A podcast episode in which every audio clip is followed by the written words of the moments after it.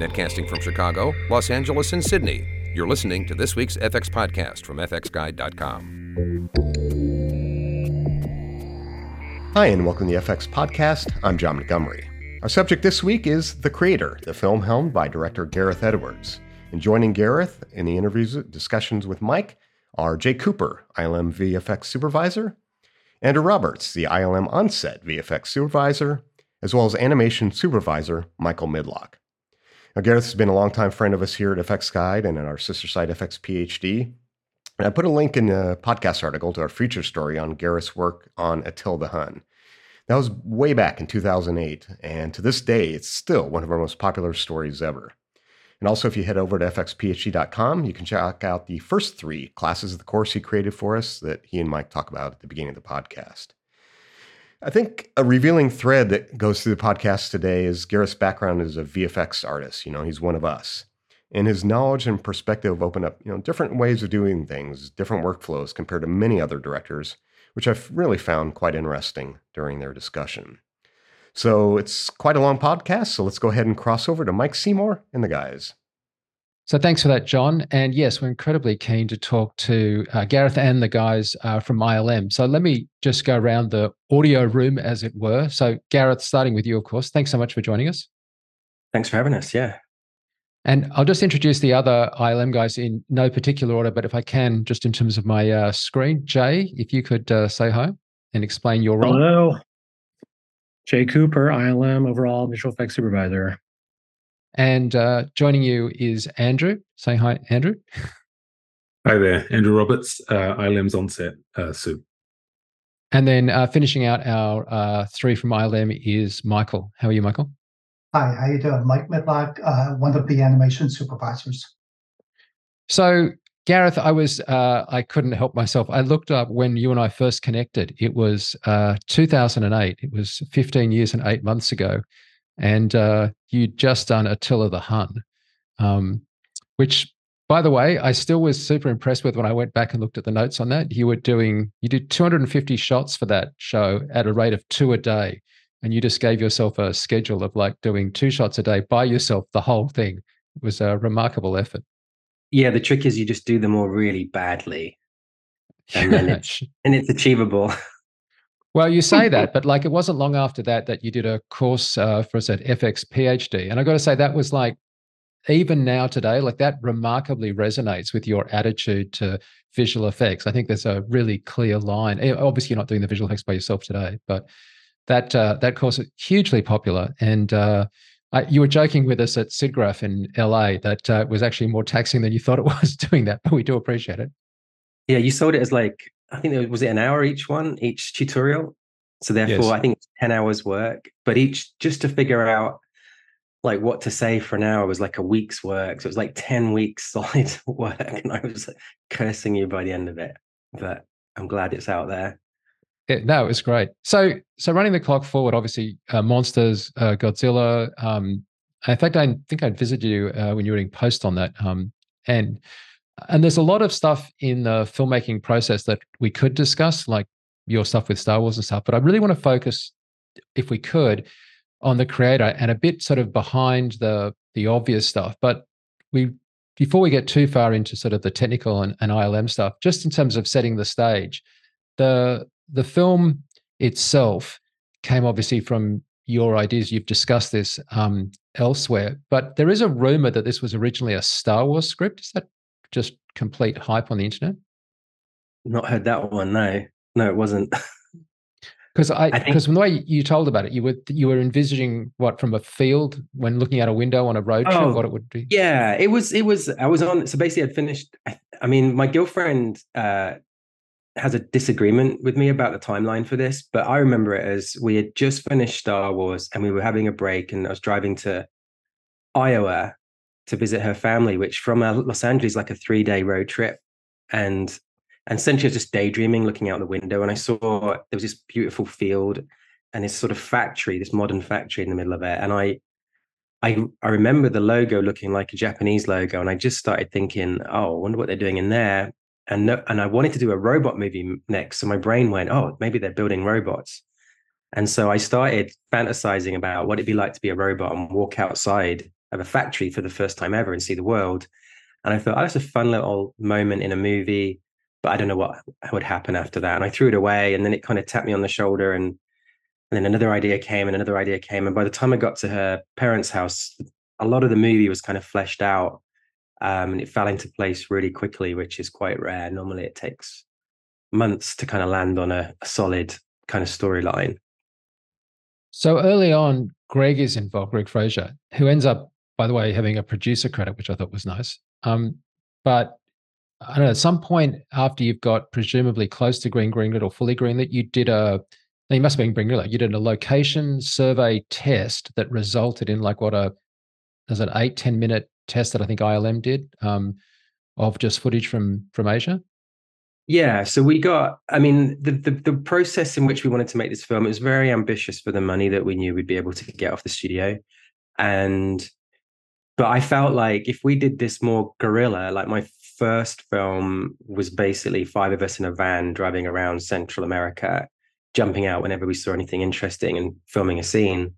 And I was like, if we did that kind of on steroids, then it it should be possible and everyone can see the sense in that but it's also a very nerve-wracking thing for a studio to give you tens of millions of dollars to go off and actually do it and so they gave us a little bit of money to do a location scout and so we didn't tell them but we sneaked a camera with us and it had the same lens we used on the actual film. It had this anamorphic 1970s look to it.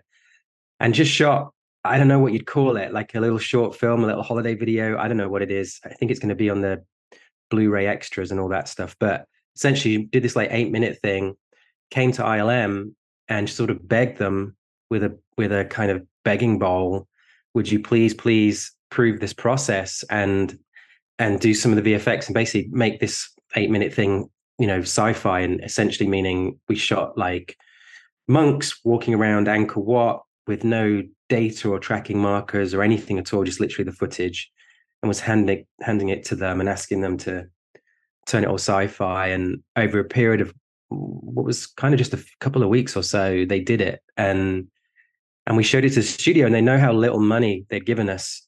And so they were kind of really impressed and essentially were saying we're going to do that but like times you know 20 for the actual film and and it's kind of it greenlit the film for us so jay were you involved in that original test i was not john knoll picked that up and i think we did i want to say like 40 shots or so. A few of them actually made it into the movie, which is kind yeah, of there's fun. that gorgeous one of the motorbike, right? Where the camera Yeah. comes off off the bike. You're like obviously running parallel to the bike. And uh Yep. yeah. That one made it in there. There's another one of uh, a farmer in a field, and then one of them got repurposed for the end of the movie, actually, too. Yeah, Oh really? they survived. Yeah, So so was that a blueprint for how the VFX were going to be actually done at ILM? Because clearly no tracking markers, no LiDAR surveys, no whatever. I mean, as much as as much as Gareth could allow us, we would take it, and I'm sure Andrew can speak to that more in detail. But the the idea was always, if remember our first call together, Gareth was, okay, so we're going to do this, and we're all going to jump together, and um, we're going to figure it out. And that was that was sort of the the compact that we made. We would sort of figure it out as we went. So we did like you know very small amount of tracking dots on Madeline and on our other simulants, but it was really minimal. And Andrew, on set, presumably you were trying to not get in the way because I understand Gareth was doing quite long takes and stuff. Uh, that's right. Yeah. Uh, quite long takes. Um, I think the first one was somewhere between 22 to 25 minutes, which was uh, uh, an, an adjustment. Um, but yeah, the the mandate was to try and capture as much as I could while you know not getting in the way. Gareth works really quickly, and his team, um, the camera team, works really really quickly. Where they would break down sets, so I learned you know sort of from day one to jump in and um, sort of have a word with them like i need to capture as much as i can before they before they move on um, so although there weren't tracking markers um, per se or some of the traditional setup that you would have i, I did have an iphone based uh, lidar um, scanner that i used to try and just capture the at least the the geometry on a, in a light sense of the scene and lots of photogrammetry um, and then using any static objects as tracking markers um, that kind of thing so we did what we we could to to to set the the 3D team up for success. That original panoramic uh, wide angle uh, lens was the Kowa, right? I think like you were shooting a lot of 75 mil Kowa. Yeah, it was, it was all on a Kowa 75 two times anamorphic. Yeah.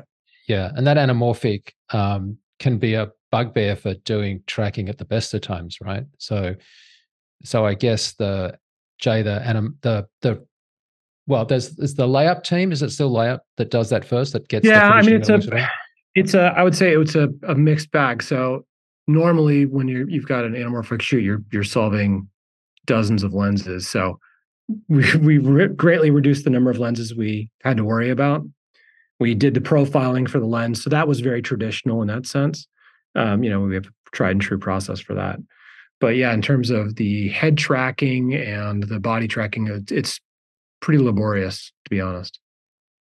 So, Gareth, you, you were famously able to shoot low light. I'm talking about the beach sequence and stuff now, which um, you know was great, and that meant you were uh, flexible and and uh, and I enjoyed hearing how that has been done. But I was curious, like when you shot that footage, did you have to do a lot of like noise reduction on it, or was it literally that clean coming out of the uh, uh the pipe?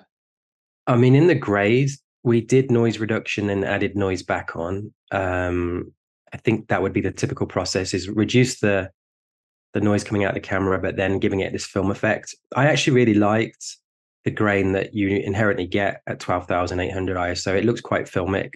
And and when you don't have it on the, I think, what is it, 800, I, the, the ISO, the other base, whatever it is, that that is super clean and it looks kind of airbrushed and it, it would really grate me. And I'd only feel better about it once the grain was added. But you guys must have um, had to degrain things, or did you never bother doing that?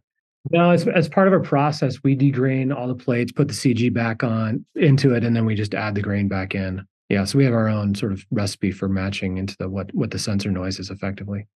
And at that early stage, I heard rumors of a five dollar LUT that you'd somehow downloaded from somewhere for just kind of getting a look, which they had ILM I think had to recreate or somebody had to recreate.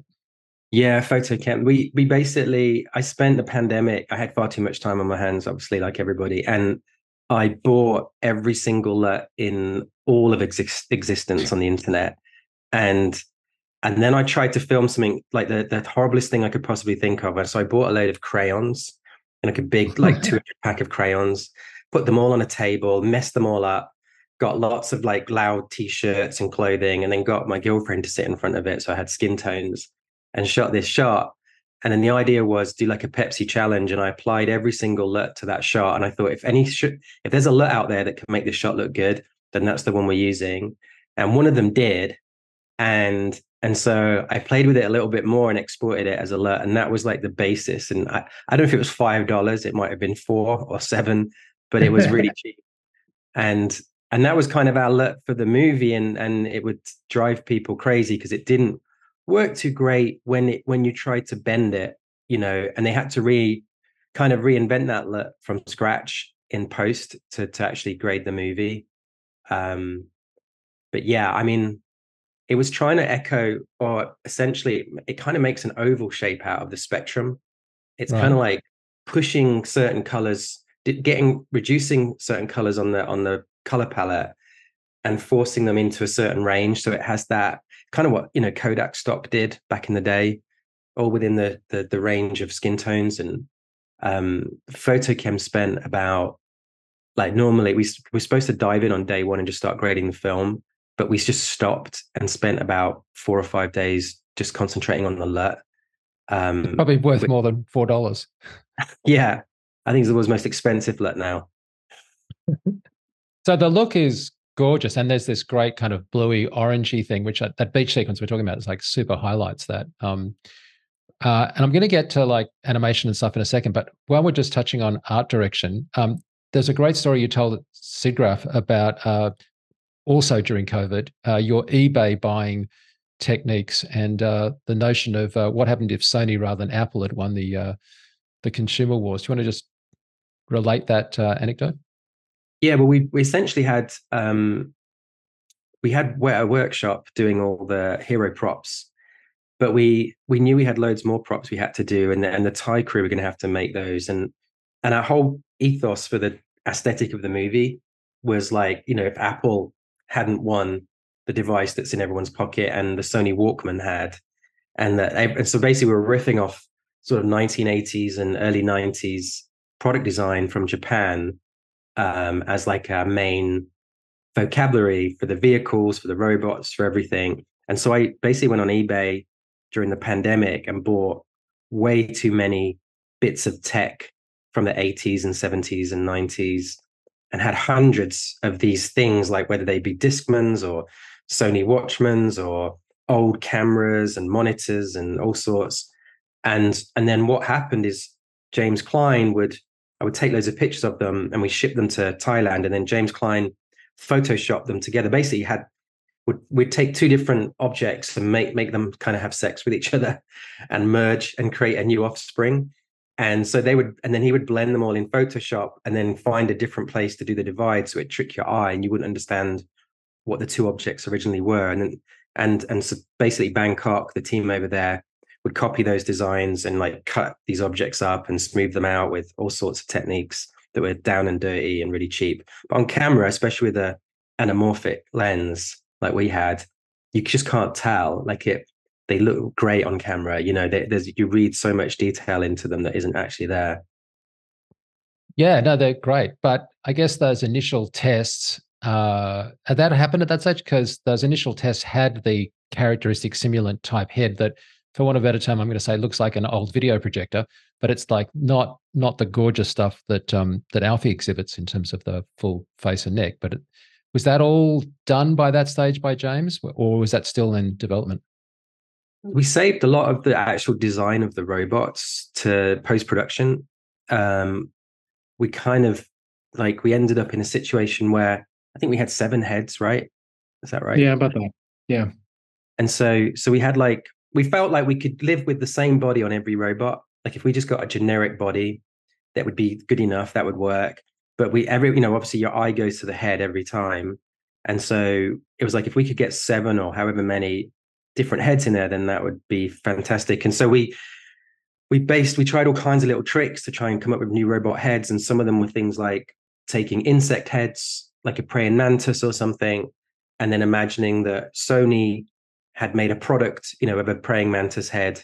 And so like kind of turning it into more product design and then doing the opposite and taking products like like uh home cinema projectors and then trying to anthropomorphize them and give them a bit of character make them asymmetrical and and it was really interesting because there's a fine line we found between if, if you if you start messing with the eyes on the robots in a certain way it becomes like a pixar movie and they become quite cartoony and and lovable and it felt wrong for our movie and but then if you reduce if you get rid of the eyes or lenses on a on one of these things it would look like it wasn't alive and so somewhere there was a sweet spot in the middle where and we found it was mainly making things asymmetrical, like never having two. The second you had two circles for eyes, it felt goofy.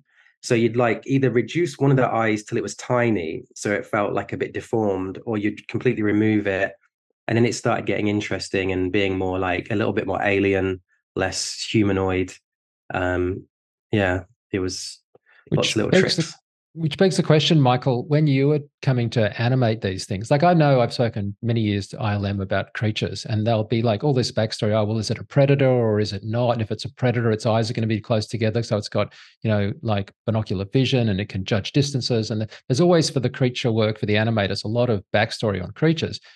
None of that applies when it's a robot because it didn't evolve like that. And then secondly, you have to get quite sort of meaningful emotion out of these praying mantis, as Gareth described them, kind of faces. Like, could you just discuss that process of actually getting a performance out of them? Again, talking about those simulants that aren't the sort of human faces. Sure. Um, well, I think that there was some thought that was put into it um, in terms of just like trying to tie in the emotions with the mechanics that were going on, and and that was something that we tapped in very early on was when we were doing this animation of like the ring spinning, um, we we broke it down to about four different emotional states of being like sad to all the way up to being excited. Um, and then what would it look like if it was very neutral and like interfacing with tech? And so then it was just a matter of kind of casting the shots and trying to find those beats throughout um, the movie where we could apply those emotions. So, you know, I think that there was, it, it wasn't just a matter of let's just make these rings spin. Um, we were very conscious of the performances and how we could tie in uh, the mechanics to that. But I mean, like away from the spinning rings and the neck sections, which I'll come back to, like, um, well, let's use that. So, I, I, when I was at SIGGRAPH, I saw the um, New Asia bridge sequence, right? And the maybe you want to start this discussion, Gareth. But the thing that really struck me about that, that was just really standout, is when the robot that's a not a main character uh, is targeted. He runs towards a family of humans, stops, and we read as the audience that if he goes in, he is going to possibly bring the hail of uh, fire down on that family. So he stands out from, of course, um, in inverted commas, dies. And Gareth, for me, like that was a re- like a really remarkable little moment because I it just started firing in my head. Well, hang on, like what's his relationship to those humans, and then what's his kind of like emotional thing, and all of that is being portrayed by this very non-human faced robotic actor. I mean, I know that you're picking them and not telling the actors that they were going to be robots, but nevertheless, the actual robot that I see on screen has to convey that emotion. That was a particular. So that's like our hero robot in the movie, really. And so that was played by Amar, who played two other characters in the film as well, and did an amazing job. And it was late in the process that we decided to make him a full robot. And instead of going, okay, we're going to design our best robot, let's try and sit down and do this. Instead, we designed seven different robots. And the one that we looked at them and felt was the coolest, that's the one we gave to Amar's character.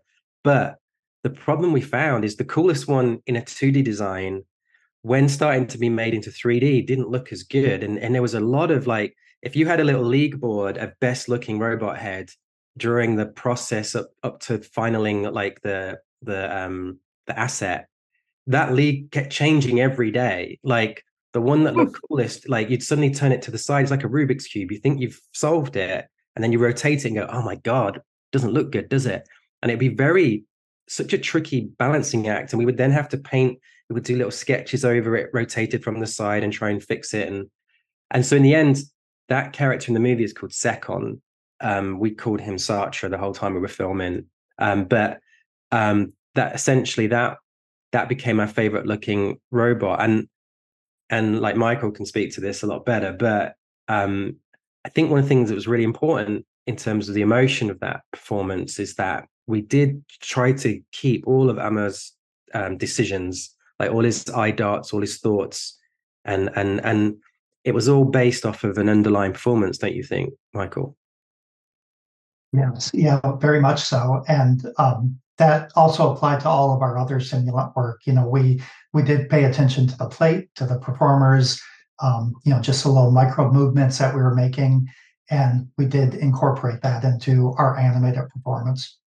But and I, Jay, maybe you can speak to this, but like for me, yeah. it was just remarkable. Here's a guy who stops, and and I am reading on the robot's face in inverted commas a thought process of should I go forward and save myself? Should I not? I'm not going right. to do it. I'm going to sacrifice all of this subtext. And if you sort of said to me on paper that you want to get that out, I'd be like, well, you're just not going to well, get that without some. I mean, I think there's a couple. Of, there's a couple of things that are kind of lucky coincidences that when you have an actor that thinks he's going to be in the movie. His performance is what he thinks is going to be in the movie. So it's right. He's he's acting as a human in that when it was shot, and then so after the fact, we have we have like this great. Um, we have these great touchstones to to connect to and then as we were putting that together we additioned different movements and the little eyes we created like a lens system and and some other stuff on the inside of the eyelids so you could catch you could you could see the eye darts and things like that we, I remember we turned that up in terms of its visibility and the and they sort of the jaw movements. And no one can see my my hands, but um, there's like a little almost like a crab like kind of thing going on there. So there, it was really just trying to find what we could pull out of the performance that we could translate into our our um, our Satrabot, right? That's how we were calling it during production. And then it was uh, you know trying to show those to Gareth and seeing if that worked for him. That was sort of the thought. So, Andrew, you wouldn't have known that that was going to be a full robot shot, but in the same sequence, that great bridge sequence, you would have known that you were going to put in the um, what I I affectionately was referring to as the trash can robot, but um, I should be saying uh, G13 and G14, right? But Yeah. you you'd have known that they were going to be fully digital, right? That's right. Yes. So the um the stunt uh, guys that were performing, we'd attached um, a five foot pole uh, to their back um, in order. We knew that it was going to be at least I think it was like nine to ten feet tall um, from the boards. That it was clearly considerably larger than a human. Um, so we added that to um, their back in order for Gareth's framing, um, and so if, if he was operating or for the drone, um, and also for sort of hand positions for Alphie, that that would all be um, correct in frame, so that when he knelt down, um, at that moment when Alphie confronts him on the bridge, she's able to place her hand on in the correct position, which would be uh, would be his head. And then also for those same characters that that performed running and uh, reacting to the bullet hits, um, we put um, just pink um, tape um, just to the joints um, for his arms and around his hip and knees, um, in order to just have some semblance of um, being able to track just their motion and their running gait, and then hopefully be able to translate that over to the uh, digital character uh, once it got into animation. Gareth, was there This some point that oh, sorry, No, it's just this is where I tell tell Andrew I break his heart and tell him that we replaced all of those things wholesale. That we had our own run cycle that I was in no way connected to to that that actor's movements. I, I didn't vet this with him at all. I just, I'm- reference I'm is always good, right, Andrew? yeah yeah. I mean the Reference- reference, but I, I'm breaking his heart in this moment. You But, really are, uh, yeah.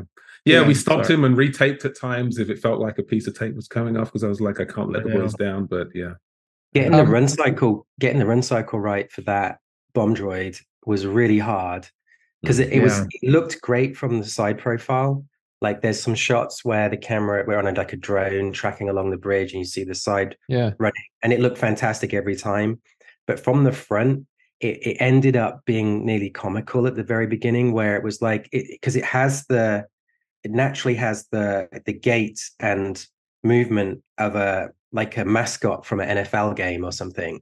Like it's really clumsy to run in that thing. If we really had that for real, it'd be a nightmare. And, and Michael, you can explain, but it was it was. I feel like that was one of the harder bits of animation on the movie to some extent. Yeah, yeah. And hats off to Chris Potter, um, my the co-animation supervisor uh, for uh, that robot in particular. Um, but you're right. You you want to strike the um, the note of the what the movie is trying to say, the story, and um, you certainly did not want it to be comical at all. Um, so there was a lot of back and forth with that one uh, to get the tone just right. It was a little whimsical though. I mean, it was serious, but it was like a crowd pleasing moment. Yeah, it's like dark comedy, but I know in one of the test like friends and family screenings we had early on, it got a massive laugh at one point. Like and like it was one of the funniest moments of the movie. And I was like, uh oh. and so I put extra pressure on ILM. We had to kind of figure out how to make this frontal animation work. And they they got there in the end, but it was it's so hard because it's naturally like you do a design that looks cool and you don't think about the animation and then suddenly you're having to you know worry about the animation and ideally we would have gone back and forth to the design like animated it gone back to the design made some adjustments but we just weren't in that world we'd already built the asset it was time was you know against us and Yeah. to kind of like It evolved also. Like in terms of our design, we we were a little bit more gorilla at one point, a little bit sort of yeah you know taller at one point. Yeah. Was it conceived at any point as being a dog? Because you originally had the idea from the sort of dog Yeah. type it robotics, was, right? it was a it was never a dog in the in this film but it was a dog in my head right. um a long time ago i wanted to do bomb dogs um actually did want to do that in the star wars movie and uh, uh it was not able to happen and so um i was like kept it in my pocket for another film so they turned up here Yeah. Well, I, I think it worked brilliantly well. The whole sequence works extraordinarily well at like so many levels. Um, but also, wasn't that one of the first sequence? Uh, there was some story about you seeing that because you don't like watching your own work cut, but this was one of the first things that you saw cut, Gareth. Is that right? And was that with or without FX? Yeah, that was with Zero. Obviously, that was during when, we were shooting the movie. Basically, the studio wanted to watch some scenes, and I hadn't seen anything cut together. I was so busy making the film, and so the uh, so Joe Walker, who was our who was editing the whole assembly of the movie, was like, "Hey, the studio are going to come over. You okay? Um, they're going to want to watch something. Watch I show them? I think I'm going to show them the tank battle section." And so he had to send it to me so I could just watch it. And I hate watching assemblies. It's suicidal uh, to sit and watch the film for the first time because you, you what you thought you got you didn't get, you know, and all sorts of things. And so, but I do remember clapping out loud in my hotel room after the first um, bomb had blown up, and then it just cuts to Allison Janney as she turns around and says G14, and they go and they go and do it, and you realize, oh my god, they're not going to stop, and this is going to be horrific. And I I just got such a kick out of that moment. And, uh, and and it felt like, and weirdly, we didn't have any music in that whole section. There's like 15 minutes of no music, which is a tribute to the sound design and you know how much the uh, the VFX are keeping your attention.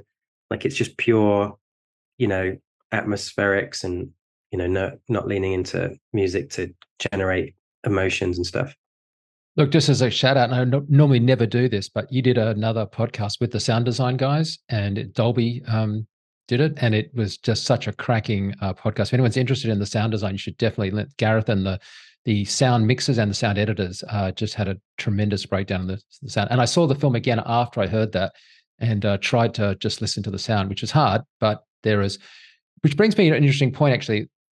In that discussion, you you referred in, in the audio, you referred a lot to this idea of like going against what was the obvious and sensible filmmaking thing to do next. Yeah, that you would sort of or in the audio terms, good examples at the beginning, there's an explosion, you cut to like near silence just for the scene on the beach as a kind of memory. And, and it's a very different sound solution. I'm wondering, obviously, you approached the VFX from a production point of view in an unusual way, but do you have similar examples of feeling like I wanted to treat the visuals differently than what was expected? Um, I think the main thing, yeah, I think probably where that happens the most in the movie, the more uh, guerrilla stuff, like where I got really excited was when we would shoot like a family or you know like in a in a you know in the Nepalese village in the Himalayas or something and they're like you know some old lady is like um like handing a candy bar to a kid and you get this real naturalistic beautiful moment and all I'm thinking the whole time I'm filming it is oh my god if we can make this woman a robot I've never seen this in a movie before and it's like you because you're in theory the price tag on turning someone into a robot, I don't know what it would be, but it's in probably it's in the thousands and thousands, right?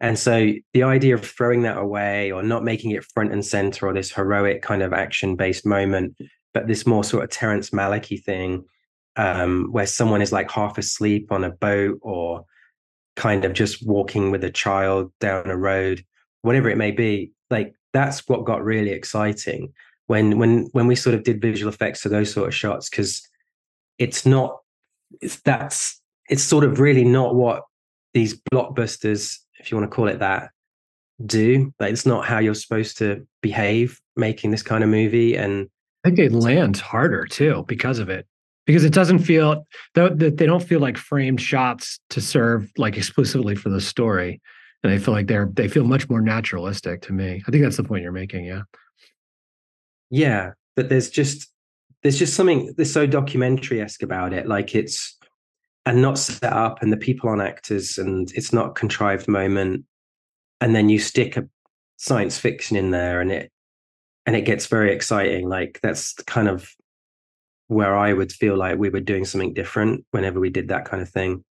And we do that also with the the world building, if you want to call it that, um, like the distant scale of the you know these mega structures and stuff that we would just chuck in the middle of shots and the whole point of that was was that if you really went into the future and filmed a movie and then came back to today to edit it you'd sit and watch all that footage and you'd be full of questions where you'd go what is that building who are those people what's that vehicle doing and you shouldn't have the answers to them because if it really is the future you you wouldn't have a clue about half of it and so it was really important the whole time that there was stuff within the frame that I couldn't justify. Like I couldn't, I could give you my best guess. Like I think that might be um, helping the atmosphere recycle or whatever, but I didn't know.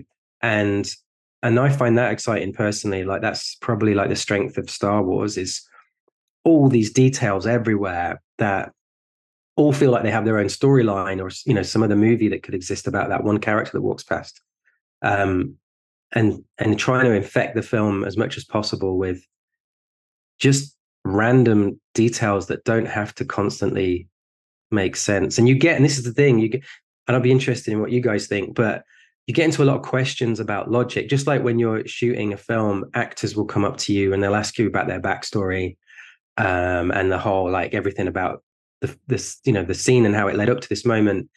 When you do visual effects i feel like the vfx team have a million questions about what is this vehicle what is it trying to do and the rationale of it and and how does it connect what does it normally um what does it land you know what's it and i'm always of the attitude of if you if you make it look good the logic will follow like you'll then invent reasons why it does what it does rather than starting with the logic and then making the design fit the logic. It's more like make a great design and then then then fit the logic to that rather than the other way around. I think that's for me that's a better version. But don't you?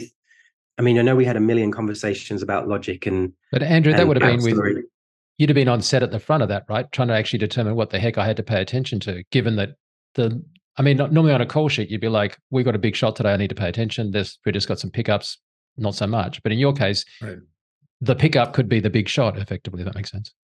Uh, yeah, for sure. And one thing that was super helpful is that uh, each morning at breakfast, Gareth and Oren and uh, myself and the first AD would look at boards uh, for the main action sequences. We would go through the shot list, and Gareth would talk about you know what he what he imagined seeing or how he imagined that that scene working, which was a great opportunity for me to you know say, okay, I'm I definitely need to get a clean plate of there, or I'm going to need a moment to shoot a, a HDRI. Um, but in those initial days, uh, the first few days of the shoot, I remember sort of after certain takes when Gareth was free and available and wasn't engaged in something else, I might ask like, okay, so um, do, you imagine they're going to be robots, or or what do you see there? Um, and um, often, sort of Gareth would be like, I don't know, we'll we'll figure that out later. So it had to be for me like a trust fall of okay we will figure that out later. Capture as much information as i can. Take as much you know sort of reference photography and measurements um, and just sort of like have a toolkit that i can i can bring back. Because yeah we didn't really know. There was certain sort of the foundation was there for certain things like there were boards where you knew okay there's going to be a structure often gareth would frame when we were in the village when um, uh, the marines come in uh, when they they uh, that that moment where they find Maya. Um, Gareth was framing um, sort of for for some monks, but then he panned up um, you know, and he was obviously imagining um, sort of craft going over, and and a lot of that was in Gareth's mind. Like he knew, okay, these things are going to need to be there, so that helps a lot. Like having the boards or having those conversations and seeing the um, the, the planning that Gareth had for it. Um, so yeah, it was a mixture of really not knowing and just trying to capture as much info, and then trying to fill in. Because the further we went along, the more um, the deeper we got into the shoot, the more you start to realize, okay, there's probably going to be robots here. There's going to be a structure there. Um, so that helped along with the side conversations we'd have about what Gareth saw was planning. Jay, you'd need to solve as a visual effects supervisor something sitting in a shot. Like obviously, famously now, those that uh, bridge sequence had, you know, the word tank over the where the tank was coming in, right? So you have yeah. to solve that problem of like, oh, does it look like it's actually there? That's like what sort of renderer I'm using and making sure that yeah. I've got HDR. But but then there's also this other thing, which is it needs to culturally kind of make sense in the sense that you can't have tech that looks like it's from a different sort of world of tech, right? Like things have to have some even even if it's not articulated by James uh, or, or, Gareth in terms of uh, art direction, but they still have to feel like they're of the of the world. And you've got this distant past, distant future kind of thing going on, and you've got this Asian tech, but that isn't the one country, that isn't the one spot. You, there's a lot to manage there beyond just making a shot sit technically in. Yeah, I mean you're you're absolutely right. I will say this: there there is sort of, I would say that that a lot of the success and the visual effects are are really due to, to James and Gareth and their in their tight communication because we it's a little bit the process of we get something on its feet we'd place it, we'd do a little paint over, we'd go, you know, bring it up a little bit more in effects. We'd change the camera, we'd get a moving camera in there. We'd say, oh, it's mostly working. Let's let's work on this. Let's add some graphics there. So there's a there's a lot of a I would it felt like a very fluid process. At least I'm I'm hoping it felt that way to you, Gareth. That we were able to just sort of iterate and and bring things up and and elevate our our um, story beats um, as we're moving forward to make sure that we all are headed in the in the right place. I think one of the things, and uh, I felt like we were doing this, um, was that you know you've got a limited. If you do the maths, you've got a limited amount of resources per shot, um, so you can't just go forever, just you know iterating and iterating. You've got that. You've got to try and get this bullseye within this very specific amount of time, and and and you know resources and and so what we always said or a little rule we developed was like a rule of thirds.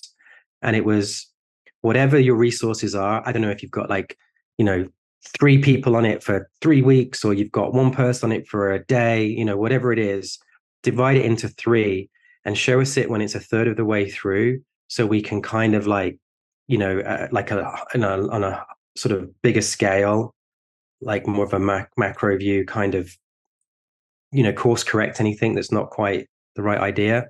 And then again show us it again when it's two-thirds of the way through and, and then you know one last the last chance saloon kind of version. And we tried to stick to this. It wasn't always perfect and we would sometimes not.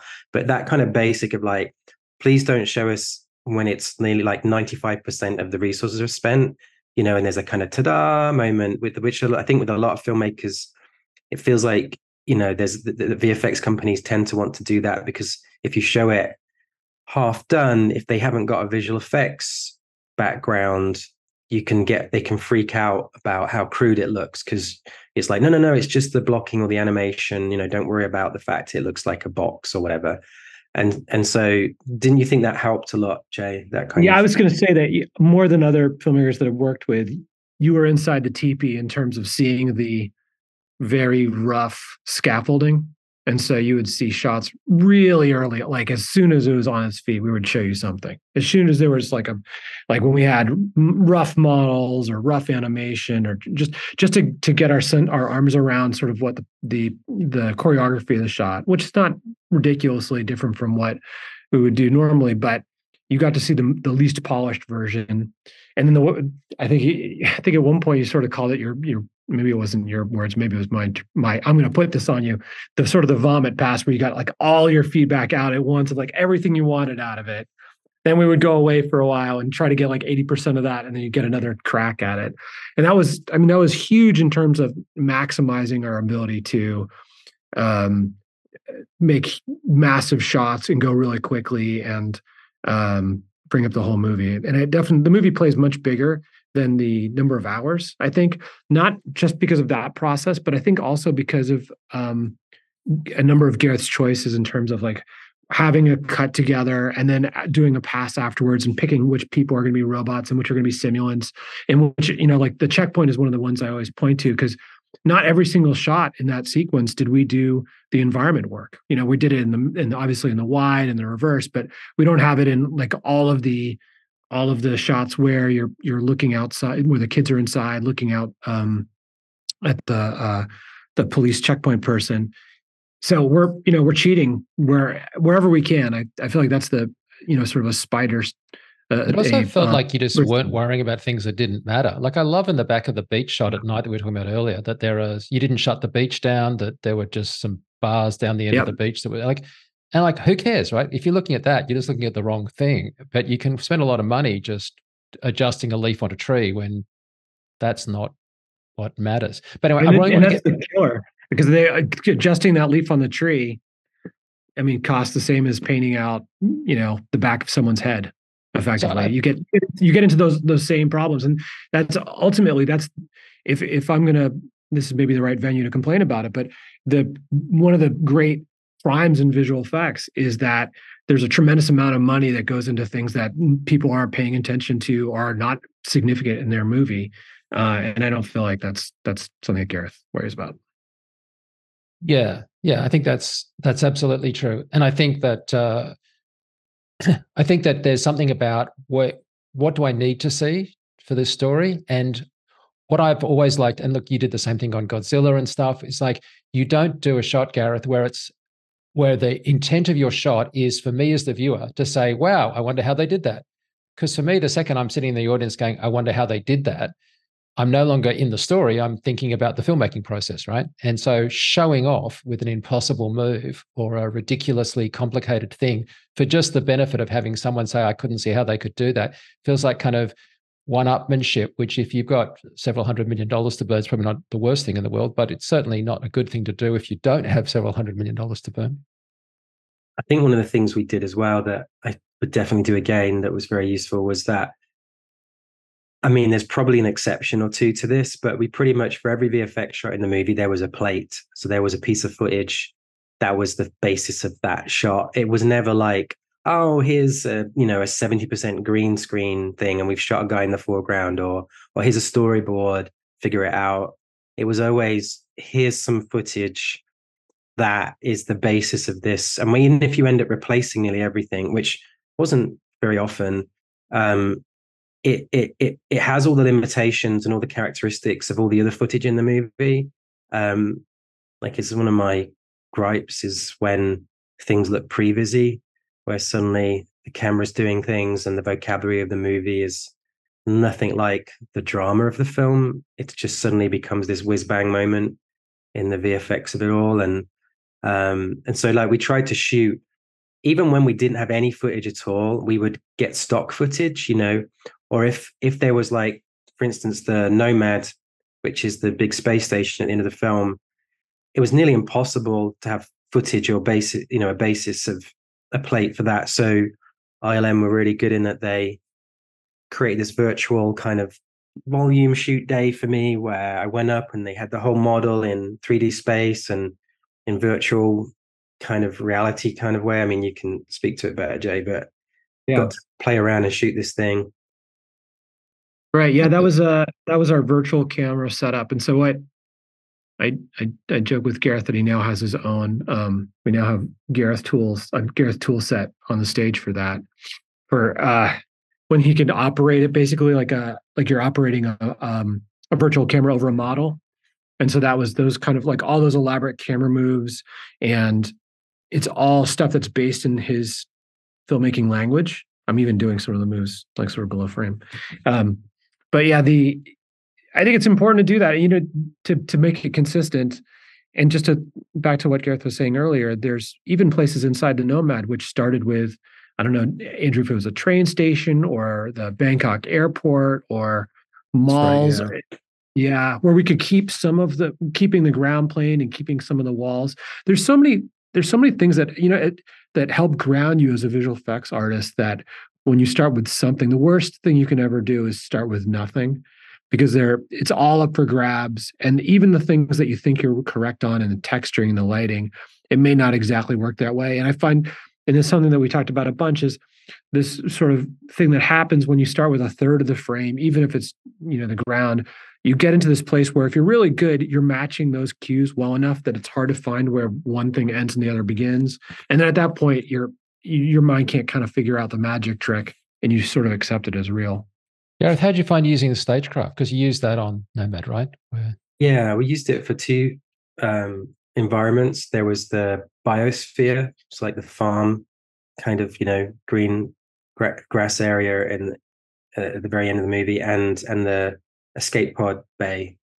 Um, I found it really, really interesting it's i would i'm more interested in someone watching the movie and pressing a like pressing a button when they think they see the most expensive set in the third act because we mixed and matched the process in in like in really great ways. But i think i honestly think we couldn't have done the biosphere any other way. Like it was it was very hard to have all that foliage and and the depth of field and you know the kind of organic camera moves that were going on here and there that that would have been pretty difficult, I think, um, yeah. green screen and other ways. But it's it's it's just I don't think it replaces everything. It's like it's it's a you know it's it's kind of like in the pizza slices of filmmaking depends on the filmmaker, but it's definitely like a slice or two or more you know, like it should be in there in the arsenal of things you can use to make a movie. But, you know, for me, I definitely got a kick out of and would definitely do it again using real locations. It was, it was, uh, yeah, I think it was one of the strengths of the film. I'd like to take the time we have remaining to talk about the animation and work on the hero main actors because I've kind of been building up to this. By the way, Allison Janney, just brilliant casting. I mean, God, I loved her in West Wing. I adored her ever. Uh, when I you had me the second I heard she was in the film, right?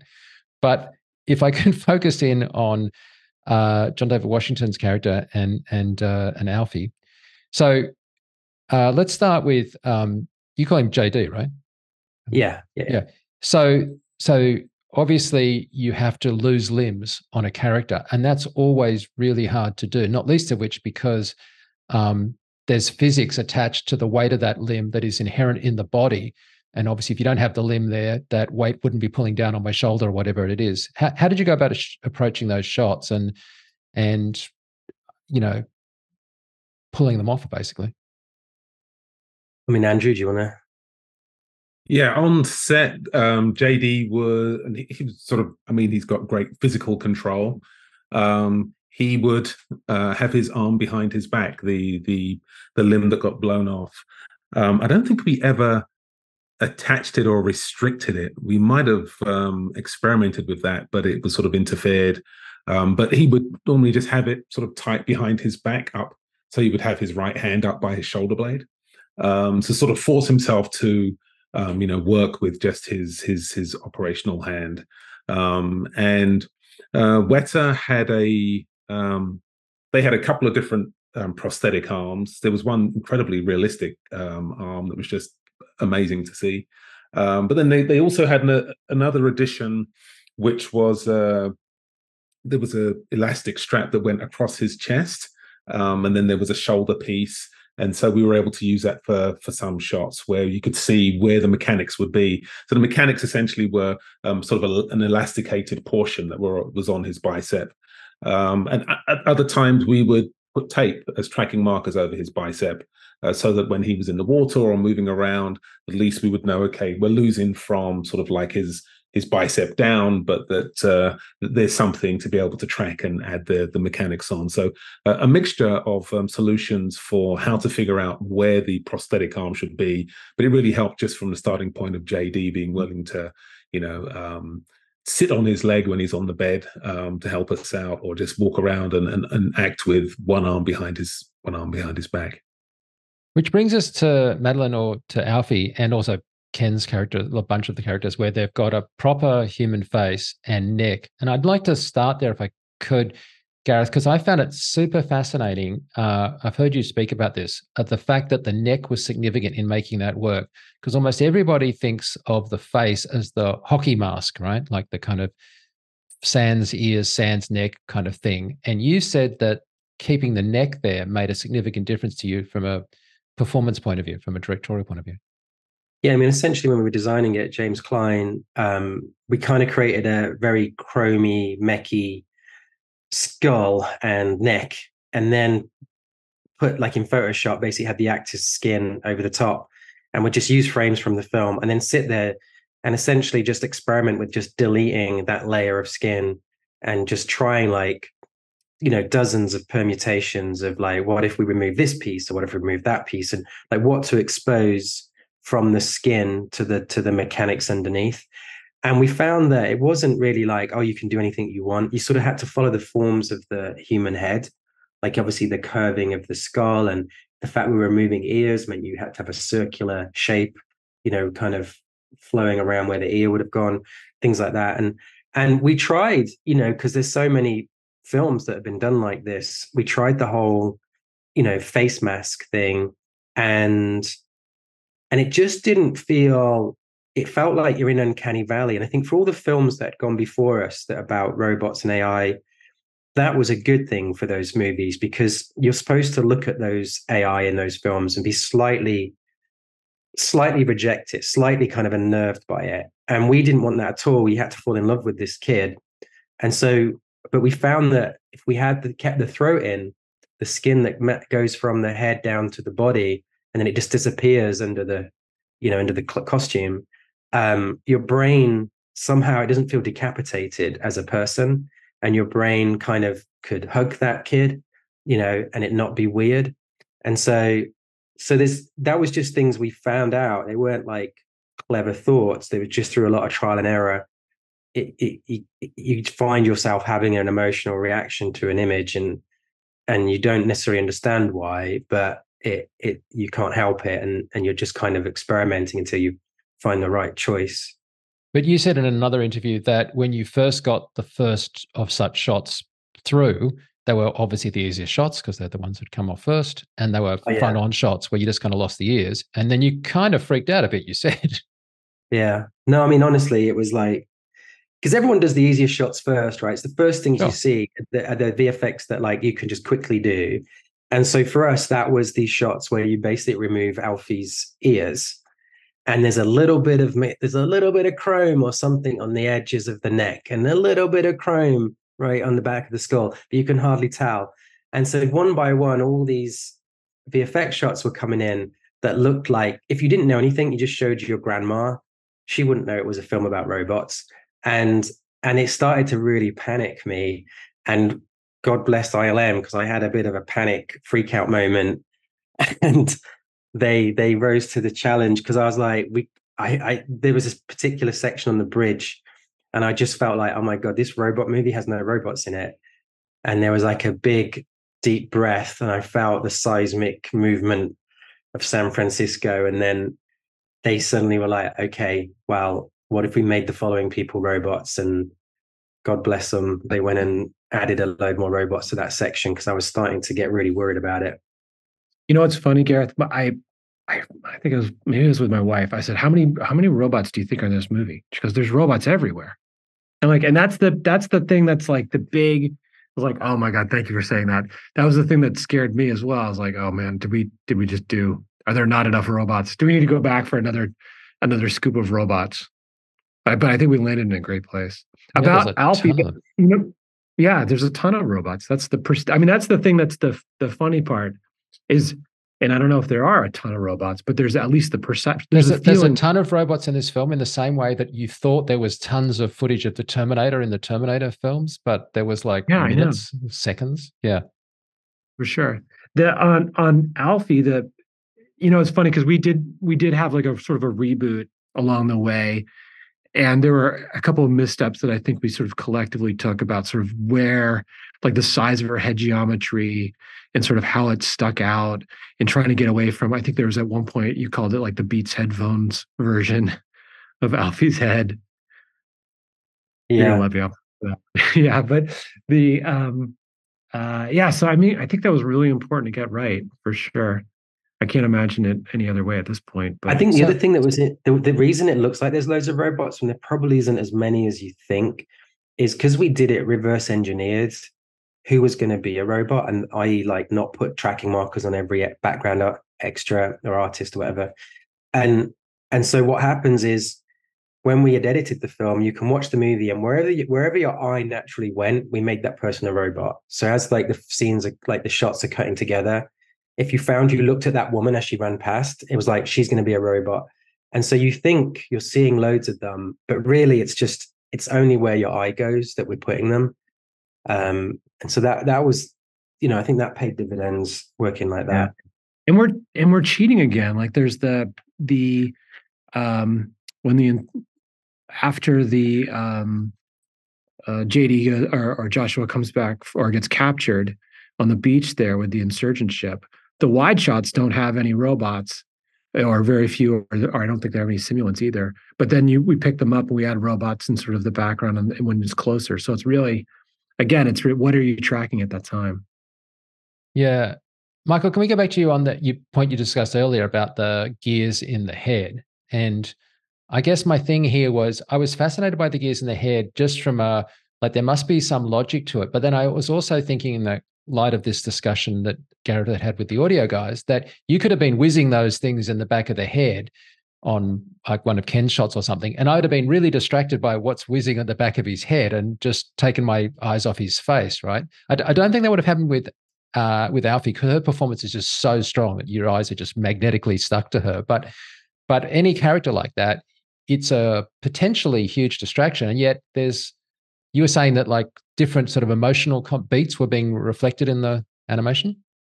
Uh, yes, that's true. Um, and I think I shared your same instinct uh, when I saw the first rough cut of the film. I thought, wow, this is going to be a very subtle movie. Um, you know, we don't want to do any distractions. And uh, to his credit, Gareth kept on pushing us. He said, you know, I want to see him spinning faster. And I think, um, well, I won't put words in Gareth's mouth, but I think what I came to understand was Gareth was looking at it from a couple steps down the line of like sound design and how he could enhance this uh, this beat, you know, with little sound effects. So he wanted to make sure we got that right. Um, but going back to your point, yeah, that was just sort of a uh, a logistical sort of problem that we were trying to solve. Of we're going to have hundreds of shots with this head mech, and we want to we want to make them unique, but we want to have them have some sort of consistency to them. Um, and that was where we came up with sort of the emotional beats. Let's narrow that down to about four different moments. Then we'll start casting those shots. And I think that method going into it, we always knew like, well, that's probably going to get us about 75% of the way there. And then we're going to have to evaluate it from a shot by shot basis and see what we can do to enhance the scene. Was and it to hard to make those things read because they were back in the head, the in shadow? Like it would be easy yeah. for those just not even yeah, that, read. We did. You know, it's funny when it comes to the the metal. It, it we try to keep keep it all as as grounded as we could. We're using a number of different types of metal in there, and then we do a little bit of cheating occasionally. It was always really helpful when we had a kick from the from the opposite side frame, or we had something sympathetic to the environment that would sort of highlight it. And we are always looking for opportunities to get a little bit of glint here. It's a lot of the same sort of stuff that we did do in Transformers movies and stuff and other things. Find a little bit of a mirror kick or that kind of thing. Um, the other the other real challenge is that especially for someone who's older, like for Ken or for any of our our monk simulants, that it, the human body is incredibly elastic and it's you know it's like jelly, and so trying to we had to anchor sort of portions of their head either either by reprojection or by re-rendering them. So they had an adjacency where the mech could anchor and then we built like little geometry for alphie along the, and, and the other characters along the, the neckline so that they had sort of a backing there. Because what we what we found was if you didn't do that it just felt like a it felt almost like a roto edge right? That you just had this hard line but you didn't feel like there was anything back it. So we built like this sort of physical structure that backs behind the neck and around the contours. And then you know the the skin sort of rolls inside and then there's this little metal channel all those sorts of things I mean, hats I mean, to off give, to whoever was. Sorry, go. On. You know, I was going to say to give credit to uh, the animators on all, all these shots is that when we started this and we sort of tried to come up with some logic of what what the mechanics of the head um motor you know the motorized movement meant and my my best analogy was like if this was a you know a bunny rabbit it's the ears you know what i mean like the way you can use ears on a on a on a type of character to give emotional states like like a uh oh or hmm what's that? and you know re- like shock reactions whatever it may be and like using using the speed of the and the and the direction to kind of imply that that kind of thought process. And when we started i felt like you know we've got probably like a thousand of these shots at least to to get through. And when we started we had very intense conversations about it. And i was like oh no this is this going to be one of these things that's just going to grind the film to a halt but after that, I, I maybe you'll correct me, but I don't really remember ever bouncing back a piece of animation based on the the the head circle movement. Then maybe it was like if it was if, if it was Alphie doing one of her powers, it was like, can we see it go faster? Like, can we punch yeah. like somehow help that in the comp? But um, but in terms of the actual animation choices, I think the guys just ran with it for the whole movie. Like everybody just kind of got it, and it was very little iteration on that. Is that right, Michael? Did they? Uh, did Did you guys just nail it? Yeah, I, I think that uh, after maybe a, a, few rounds of iteration at the very beginning, I think we all got into a groove, and um, you know, we were we were all uh, on the same page with uh, how the performances should be. I mean, that's how backstory should work, right? You should have a logic that makes sense that allows people to do their jobs.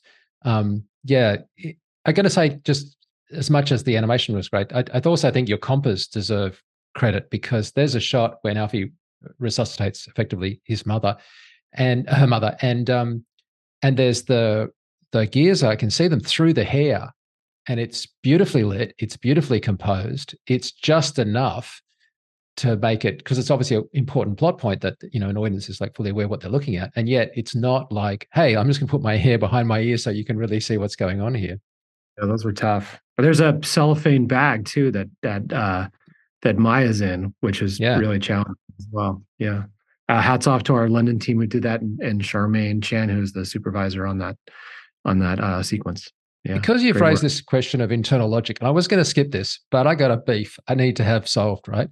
Gareth, you got to tell me what the heck. I mean, I loved it to death, and I think visually it was spectacular. But that downward, like targeting, looking, scanning thing that was coming out of Nomad, right? Like at the beginning, I was like, it's a targeting system. And then the missiles weren't going where it was going. And then at the end of the film, that appeared on a whole lot of places. And I'm like, I, I, love this effect. When it goes over the trees, I thought some visual effects artist was just, you know, putting that on their show reel and mic dropping and walking away. But what was the logic? Well, we haven't got long enough on this podcast, but it was uh, the logic was I actually, and this is I'll do the 30 second version. You ready? Okay, yeah. At the end, at the end of um, pre-production on Rogue One, me and a concept artist called Matt Allsopp, I promised him that we would visit Area 51. We went, we sat in our cars, we saw strange things in the sky, and then a very strange thing, this big red square appeared in front of us and we absolutely shat ourselves and tried to reverse and do an Austin Powers three point turn to drive away. And then as we were driving away on the mountains in front of us, this massive like laser grid was projected down onto the mountains and it it scared the living daylights out of us. And I saw it twice and and we like it was just one of these things where it's like I've got to put that in a movie at some point um, we thought we were going to get arrested. We thought all kinds, and we were sort of chased for about an hour and a half. Not chased, but we were pers- followed for an hour and a half by guys with night vision in a car, um, with had with all their lights off. It was very weird. Uh, long story that normally takes wow. an hour to tell, and so it's all based on that. That's my fast way of avoiding all your logic problems and saying it's it's from Area 51. Okay, deal with it. Okay, just quickly, Jay, how did you pull that off? Because that was that all I mean, I would have otherwise said if it hadn't been you guys doing this, I would have said you'd had to build all of that stuff digitally just so that you could get the the laser beam to we look built, like it went over all the. Yeah, we well we did. We built for for the beach. We we built like sort of a targeting reticle, and then we you know projected it from a you know orthographic camera onto the onto the environment. For the ports where it's climbing up, we replace some elements of the geometry of the cliffs and things, or we would remodel something so it would it would undulate and cover the ground. Um, where it gets really complicated is where we had to replace some some trees and things, so it does sort of the right kind of breakup. So you have to sort of recreate the environment to get it to climb over it. Um, yeah, it was a little. And if, sometimes it's pretty easy, sometimes it's much more involved. Well, I'll, different, I'll take your solution for different shots. I'll take your advice and get over it. And clearly, this is one of those cases of something from the future that makes no sense to me in the present because because it's uh, meant to be from the yeah, future. I didn't, right? I didn't get a chance to ask them. I, w- I would have asked them uh, what was going on, but we had to come back to 2023 to finish the film. Yeah. yeah. Okay. Good. Good. Well, guys, it's been so great uh, talking to you. There's so much more that we could discuss, but I really do appreciate everyone taking the time to uh, to go through it. I think the film looks spectacular, and it is just a great film. Like it's good fun. I uh, eh, it's moving, and uh, I think the acting, which we haven't really focused on, obviously on this podcast, was off the dial good. Um, so I hope that's all uh, you know acknowledged and uh, moving forward respected by those organisations that do awards because it's great. It's really great. I have Thanks, to get, do a quick shout out to our other supervisors around the world: Ian Comley and Charmaine Chan in London, Dave Dowley in Sydney, and Chris Potter in uh, other our other animation soup in uh, London as well. So it was can a global. Can I do a shout out to the other vendors as well? Can uh, and to, so to Mars, to Crafty Apes, to Atomic Arts, to Folks, to Finn, to Jellyfish, Outpost, Misc, Leka VFX Territory, and VFX LA. Wow, that's impressive. See that from road. and not uh, not missing, of course, the SFX guys, right? Because there was some really nice work from Neil and his team as well. Yeah. Yeah, Neil and Jonathan Bullock and Gary. Yeah, they did a stunning job. Yeah, they had. Yeah, we could do a whole podcast on their smoke machine situation. That would It be the like- uh, the motherfucking large smoke machine. Yeah, they called it the the the giant motherfucker was the yeah. name for the the large smoke machine that we took everywhere. Right. Well, that for another time. That and the uh, the sex monkey. But uh, that's it for now. And thanks so much for being with us, guys. Thank Cheers, you, Mike. Thank you. Cheers. Thank you. Well, big thanks to Jay, Andrew, Michael, and Gareth for taking the time to chat with us on the FX podcast. Certainly learned a few things here during this podcast that I haven't read about online or heard in any other podcast. So thanks for taking the time to share those details with us. Well, that's it for this episode. For Mike Seymour, I'm John Montgomery. Thanks for listening. Please let us know if you have any suggestions for stories or future podcasts. You can reach us by clicking the Contact Us link at the top of the homepage. This podcast is copyright fxguide LLC. Broadcast or redistribution is prohibited without the expressed written consent of fxguide.